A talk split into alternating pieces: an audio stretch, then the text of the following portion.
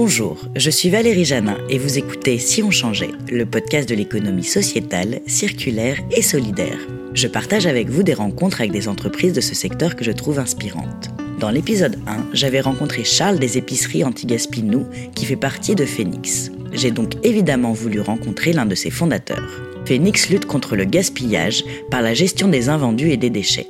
Elle est aujourd'hui une des startups de l'économie sociale et solidaire, l'ESS, dont la croissance est impressionnante. Elle a d'ailleurs fait une levée de fonds de 15 millions d'euros en novembre dernier.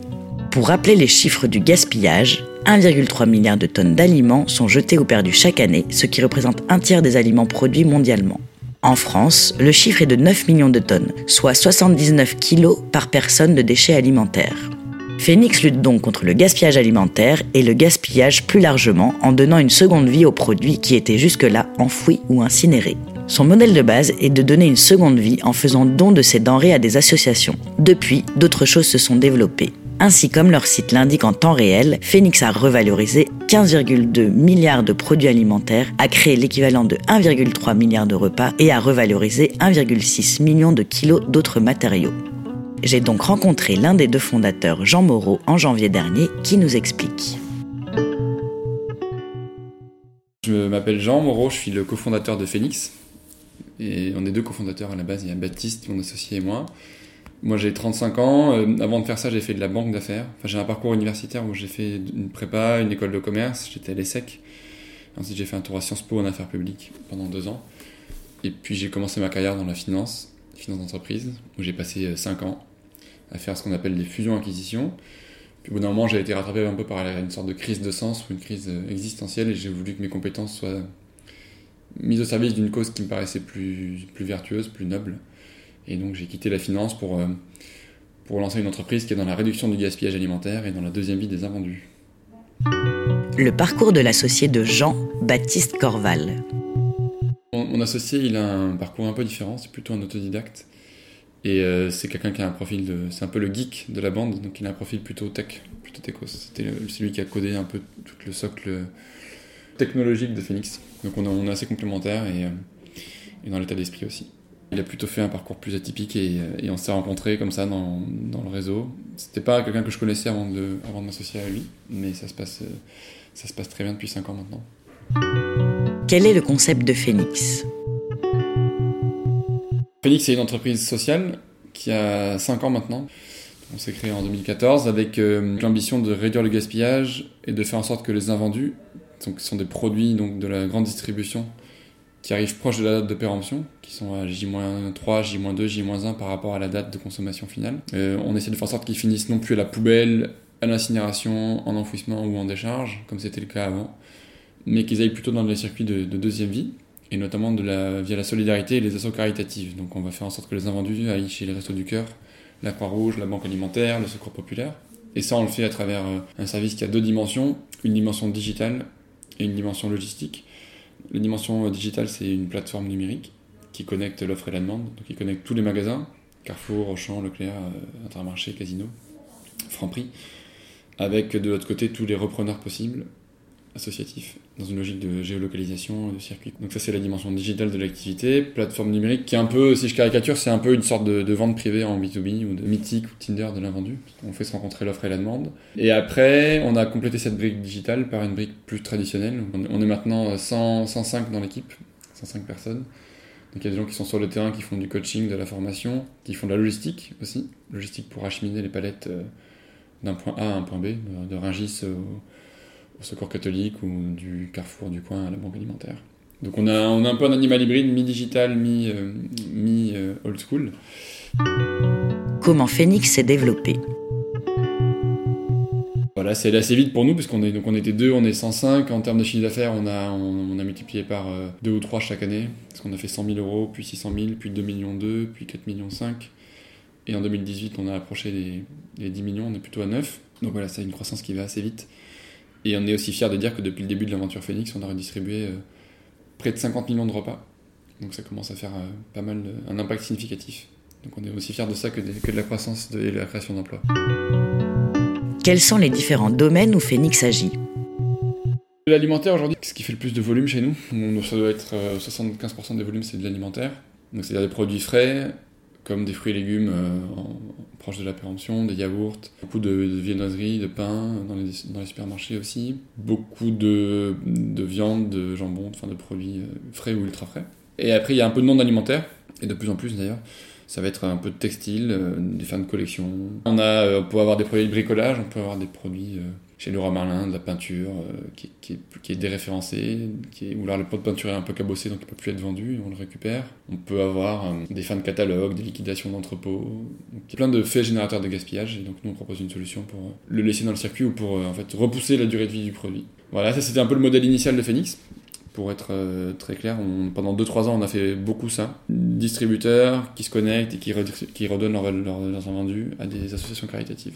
Ça, c'était la, brique initiale. Après, euh, comme souvent dans une startup, le, le service évolue et donc on le complète. Et donc maintenant, on a plusieurs services qui viennent compléter ce, cette, cette, brique de départ. Chez nous, maintenant, l'invendu, il a un parcours en, en 3 temps. Premièrement, il est proposé aux consommateurs avec une réduction. En gros, on dit le produit périme ce soir ou demain, ou après-demain, donc on le promotionne à moins 20, moins 30, moins 40%. Et donc on a trois choses pour ça. On a une application mobile qui permet à chacun de recevoir des notifs en disant bah, dans votre Carrefour City du coin ou dans votre Franprix du coin, il y a euh, des tranches de saumon qui périment ce soir, donc elles sont bradées à moins 40%. Donc vous pouvez les réserver en ligne, les acheter en ligne et aller les chercher le soir. On a planté aussi des bacs zéro gâchis, euh, anti-gaspillage dans les magasins, où on fait converger tous les produits en date courte avec des réductions pour que les consommateurs aillent faire une partie de leur course dans ce bac euh, responsable. Et après, il y a un troisième truc, mais vous en avez parlé dans un autre euh, podcast, c'est un réseau de magasins physiques dont on est partenaire qui s'appelle les épiceries Nous, anti-gaspi, et qui sont des magasins où on n'a que des produits euh, moches, hors calibre, en fin de vie, ou des fins de promo. Donc voilà, ça c'est la première brique, maintenant c'est le conso, avec des réductions. Ensuite, en deuxième temps, il y a ce qu'on a fait jusqu'à maintenant, c'est-à-dire les associations caritatives, ce que j'ai décrit. Et en troisième temps, il y a les animaux. C'est-à-dire que le, produit, s'il a été ni racheté par le consommateur avec une réduction, ni euh, récupéré en don par une asso caritative, on va le proposer à une ferme, un parc animalier, un centre équestre, euh, la SPA. Et donc, le, je sais pas, ça va être euh, un paquet de chips éventrés, ou des yaourts périmés, ou des fruits et légumes trop noircis. On va les donner à des, chevaux, à des animaux. Donc, dans, cette même logique d'éviter le gaspillage et de faire en sorte que ça, ça aille dans un circuit qui soit plus vertueux et plus utile que l'incinération ou le centre de tri. Quel est le but final et donc avec tout ça, les consoles, les assos, les animaux, on arrive à avancer vers des magasins qui sont zéro déchet. Parce que tout a, tout a été absorbé en amont, soit par le consommateur, soit par l'association du coin, soit par la, la filière animale. Et donc il n'y a plus rien à collecter dans les bacs de déchets euh, alimentaires. Et c'est un peu notre nouvelle promesse, c'est qu'on accompagne la distribution et les industriels vers une politique zéro déchet, où on valorise les déchets comme une ressource et pas comme un centre de, de problèmes et de coûts. Quel est le modèle économique de Phoenix on a deux dispositifs qui nous aident. Sur la partie revente, que ce soit via l'application ou via les épiceries, c'est un modèle économique classique, c'est de l'achat-revente. La, donc on achète les produits euh, déstockés pas cher et puis on les revend avec une petite marge. Donc ça c'est un modèle traditionnel. Et après, sur le, le, le, modèle économique du pilier historique de Phoenix, qui est le don alimentaire, il y a, il y a deux leviers en fait. Il y a euh, la réduction de coûts, parce qu'en fait une tonne de déchets de produits alimentaires à détruire, ça coûte cher, ça coûte quasiment 200 euros la tonne. Et donc toute tonne qui passe par Phoenix n'est plus détruite, donc nos clients économisent des coûts de destruction. Et deuxième levier, ils peuvent réduire leur, euh, imposition, parce que le don en nature donne droit à une défiscalisation. Donc c'est comme quand vous vous donnez 100 euros au Téléthon, vous pouvez sortir de votre impôt sur le revenu 75%. Eh bien c'est moins connu, mais ça marche pareil pour une entreprise. Et donc quand Danone, euh, Le Sieur, Intermarché ou Super U nous donne une palette de briques de lait ou une palette de biscuits qui a pour 1000 euros de valeur, ils récupèrent 600 euros en réduction d'impôt parce qu'ils ont fait un, don en nature à une œuvre d'intérêt général ou d'utilité publique.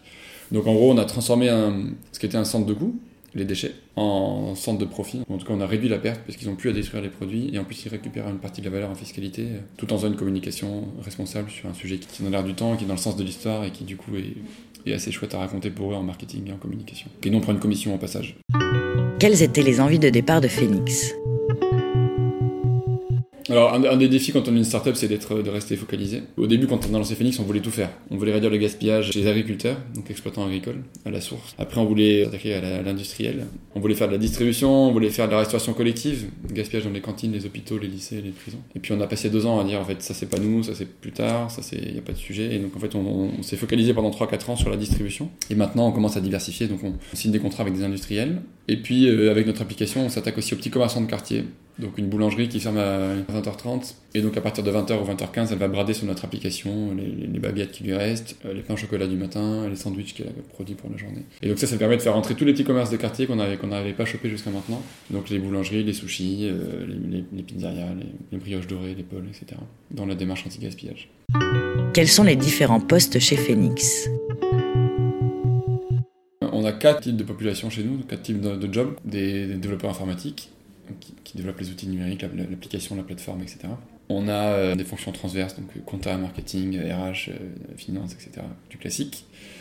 Et puis après, on a des commerciaux qui vont choper des volumes, signer des contrats, embarquer des, distributeurs, des industriels, des usines, des commerçants dans la démarche. Et après, on a des chefs de projet. Chacun va gérer une trentaine, une quarantaine de points de vente. Et en fait, leur métier, c'est quoi? C'est d'être un peu chef d'orchestre entre le Leclerc, euh, le Auchan. Donc former les 30 chefs de rayon pour les embarquer dans la démarche euh, zéro, zéro déchet, anti-gaspillage. Leur apprendre à bien trier, euh, baliser tout l'entrepôt pour qu'on voit bien le bac bleu fluo Phoenix à côté de la poubelle et qu'ils aient le réflexe de faire du don plutôt que de la décharge. Donc il y a une problématique de conduite du changement, de formation, de sensibilisation.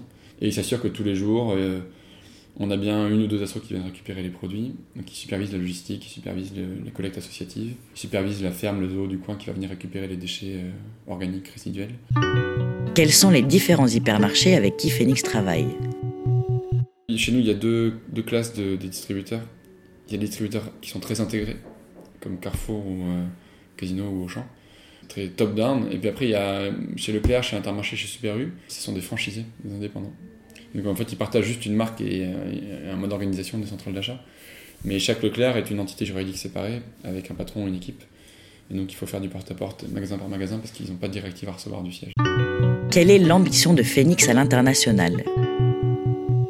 Là, on est présent en Espagne et au Portugal. Au Portugal, on a 4 personnes, en Espagne, on en a 3. Et ça commence à bien fonctionner aussi, c'est le début. Enfin, le sujet est moins mature dans ces pays-là, parce qu'il y a eu moins de, de battage médiatique, euh, moins de prise de conscience sociétale et politique. Mais bon, ça commence. Et surtout, il y a une fiscalité similaire. La, fiscalité française, elle n'est pas, c'est pas une niche euh, fiscale franco-française. C'est plutôt un, un dispositif qui existe partout en Europe, en tout cas dans la majorité des pays, à part en Allemagne et au UK. En Espagne, il y a pareil la même fiscalité sur les invendus. Au Portugal aussi. C'est juste un peu moins favorable. En France, c'est 60%. En Espagne, c'est 45. Et au Portugal, c'est 35. Euh, en Belgique, il y a une exonération de TVA aussi. En Suisse, ça existe pareil. Donc voilà, on cible d'abord les pays qui ont ce système-là, parce que c'est intéressant pour nous. Mais maintenant, avec à la fois le réseau de magasins qu'on lance et avec l'application mobile, on peut potentiellement pénétrer n'importe quel marché, parce qu'on n'est pas dépendant que de la fiscalité. Phoenix a fait une levée de fonds de 15 millions d'euros en novembre dernier. À quoi va-t-elle leur servir? On vient de finaliser une levée de fonds de 15 millions d'euros il y a deux mois et qui a vocation à financer euh, à la fois l'extension du réseau de magasins. Aujourd'hui, on en a deux, bientôt quatre, mais on va en faire 25 dans les deux ans. Donc, on va financer aussi le déploiement de l'application mobile euh, Phoenix. Et puis, on va, le dernier pilier de la levée de fonds, c'était d'ouvrir des pays à l'étranger. Donc, on va booster l'Espagne et le Portugal et on va ouvrir euh, dans cet ordre-là la Suisse, la Belgique et l'Italie dans, les, dans les 18 mois qui viennent. Pour créer, normalement, enfin, idéalement, on veut créer un champion, une licorne, un champion français au niveau européen. Qui sont les concurrents de Phoenix à l'international? La France a de l'avance pour une fois, donc ça c'est cool. Et comme on est le leader du marché français, ben, on est bien positionné pour reprendre le marché européen. Il y a quelques petits concurrents, euh, il y en a un en Italie, il y en a un en Allemagne et un en, Irlande. Mais c'est encore super marginal et c'est super euh, embryonnaire comme, comme concurrence. le marché commence à frétiller et, la concurrence qui se structure. Ce qui est plutôt une bonne, une bonne chose. Hein. Avec l'expérience et le recul, c'est plutôt une bonne chose que d'avoir de, de, la concurrence. Parce que ça valide, ça valide un marché, ça crée aussi les conditions euh, d'évangélisation nécessaires à, ce que ça marche bien, donc euh, c'est plutôt une, plutôt une bonne nouvelle. Quelle est la place de la France dans la lutte contre le gaspillage? On est en retard par rapport à l'Allemagne ou la Belgique sur la pratique de tri des déchets chez les consommateurs, il y en, a, en Belgique, ils ont tous un compost, ils, ont trois poubelles chez eux. Mais effectivement, sur la consommation responsable et sur l'achat engagé, on a peut-être un petit temps d'avance. Après, ce qui est intéressant pour nous en Espagne et au Portugal, c'est aussi qu'il y a deux trucs, c'est qu'il y a une demande sociale qui est forte, parce que c'est un contexte un peu de crise économique, et donc euh, il y a euh, des gens qui poussent la porte des associations, et puis il y a des gens qui sont contents d'acheter des produits moins chers que, que, prévu. Et le deuxième truc, c'est qu'on a tous nos clients français qui sont présents là-bas, puisque Carrefour est un des leaders en Espagne, euh, Intermarché est présent, les mousquetaires, Leclerc aussi, à la fois en Espagne et au Portugal. Nos clients français nous ont pris dans leur valise en disant bah, ce qu'on fait en France c'est génial, il faut qu'on le fasse aussi en Espagne, au Portugal, en Italie, partout où on est présent. En 2016, la loi Garot a vu le jour. Que dit-elle? L'émergence de modèles comme le nôtre a fait en sorte que, le, que le sujet est devenu un peu un sujet de société, que les médias en ont parlé de plus en plus, que les politiques s'en sont emparés et qu'après cette loi est, sortie de terre. Quoi. Et donc cette loi, elle veut, elle, veut que hum, les magasins de 400 mètres carrés et plus n'ont plus le droit de détruire de la nourriture qui n'est pas périmée. Sinon, ils prennent une amende et peut-être du pénal aussi.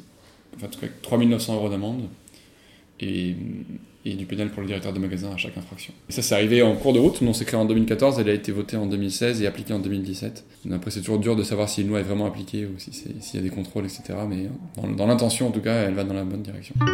Quel a été le rôle de Phoenix dans l'écriture de cette loi Garot? On a été auditionné au Sénat et à l'Assemblée. Et on a fait partie des groupes de travail euh, au ministère de l'Agriculture et, auprès des députés qui planchaient sur le texte de loi. Il y a un peu une action de lobbying et d'influence. Mais, on n'a pas été, c'est pas nous qui avons poussé fort, fort, fort pour la loi, parce qu'on considère que le, enfin, on est plutôt pour un levier incitatif, qui était la fiscalité avantageuse, que pour un, bâton euh, punitif. En général, les systèmes incitatifs marchent mieux que, les systèmes punitifs où on, où on dit si tu le fais pas, je vais te faire payer. C'est mieux de dire si tu te comportes bien, je te récompense. Le développement de Phoenix est tellement exemplaire que depuis elle est devenue un cas d'école étudié à l'université parisienne Dauphine.